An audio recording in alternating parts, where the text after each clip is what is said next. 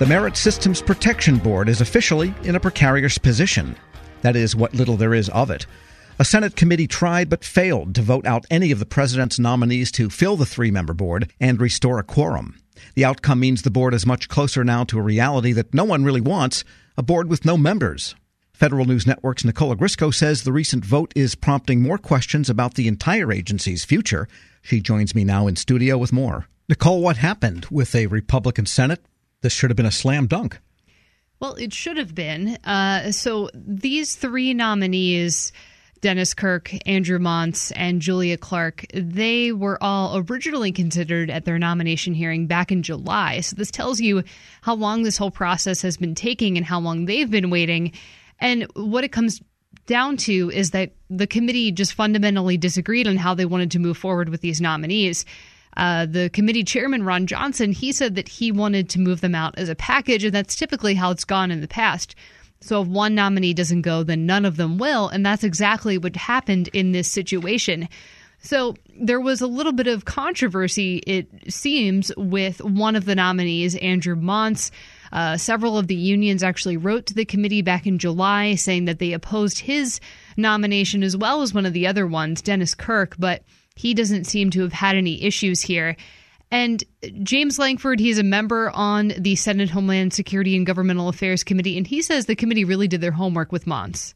And by the way, Lankford is a Republican too, he, right? Yes, he okay. is. There has been a um, uh, a lot of push back and forth on this nominee, and what's been interesting is both in the hearing itself uh, and the questions that he handled there, and then the follow up letters that have been plentiful uh, from follow up from individuals trying to be able to clear up any questions and issues. There's been a lot of good information uh, that has come out. Uh, so this is a nominee that we have done the due diligence on to be able to get the information out. And uh, I'll be glad to be able to vote for him after asking all the hard questions, getting all the hard information out.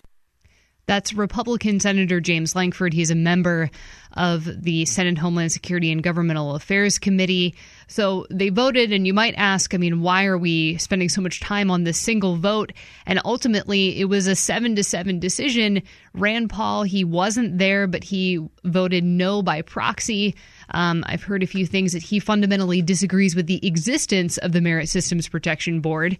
Um, but he wasn't there. His vote didn't count anyway, and so they were unable to move Andrew Maunz's nomination forward, and then they couldn't bring forward any of the others. And as you say, there was some un- employee union opposition to Maunz, who is now with the Social Security Administration. Yes, he is with the Social Security Administration's General Counsel Office, so he has some experience in this general field here.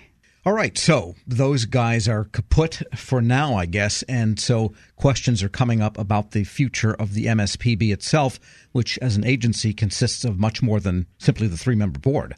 Right. There are administrative judges, and we'll get to the role that they play a little bit later here. But, you know, frankly, not moving the nominees out this year, it sets up a big problem in the next couple of months. So the Senate is unlikely to be able to move forward any of these nominees before they leave later in December.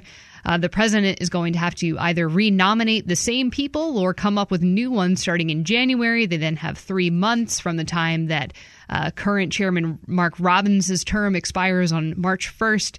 So a board with no members, it is a possibility at this point, just from the sheer timing standpoint. Now, you might ask what's different between a board with no members and the current situation. A few things. Uh, the board would continue to lack a quorum, obviously. They can't move petitions for review out the door. The board also can't issue a stay of an employee's personnel action. That's something that the Office of Special Counsel might request when they do their own investigations. And then here's a new question that I heard in asking several in the community about MSPB's future. The board delegates authority to administrative judges. If there's no board, can the board still delegate authority to administrative judges to continue doing their jobs? And inactive judges would essentially shut down the agency. They would not be able to do the day to day work of looking at an employee or an agency's appeal before the MSPB. And that is a real issue that people are questioning. Bizarre situation. It is. I had frankly never heard about this before until this committee vote. It's a question that's certainly out there in the federal employment law community. Yeah, you can't have delegates if there's no delegator, in other words. Right. That is a question that's out there that those uh, in charge are considering as they, you know, think about how they're going to move forward with the MSPB.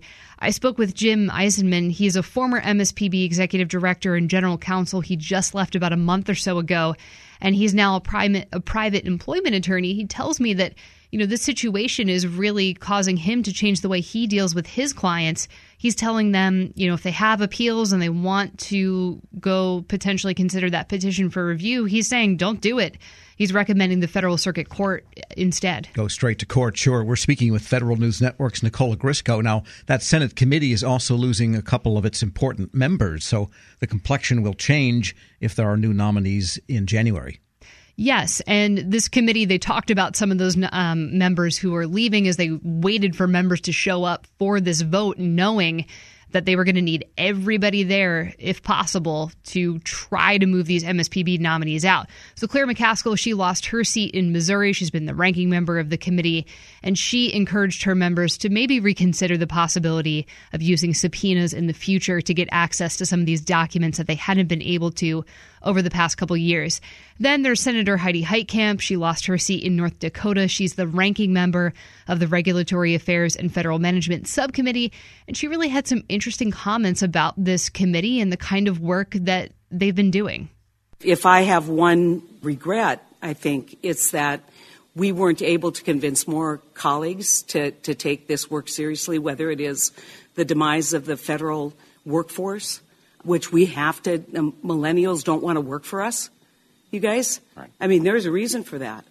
You got we got to examine that. We are not getting the best and brightest, and we've created a hostile workforce for many employees who who want to participate in government service. And so we've got to pay attention to the stuff that we paid attention to on that committee.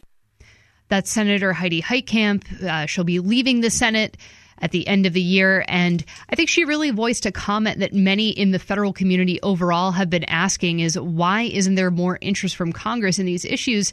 And she was said it right there. We need more people to be interested in this. We need more people to look at GAO reports, IG reports, and just the federal workforce in general. So now the next step is for the administration to renominate those people or nominate three other people, and then we'll see what happens if the Senate can even get its act together to vote on them before Mark Robbins leaves in March. Right. That's the current question. And based on the current track record, potentially in a tight timeline next year. Federal News Network's Nicole Ogrysko, thanks so much. Thanks, Tom. Check out her story at federalnewsnetwork.com.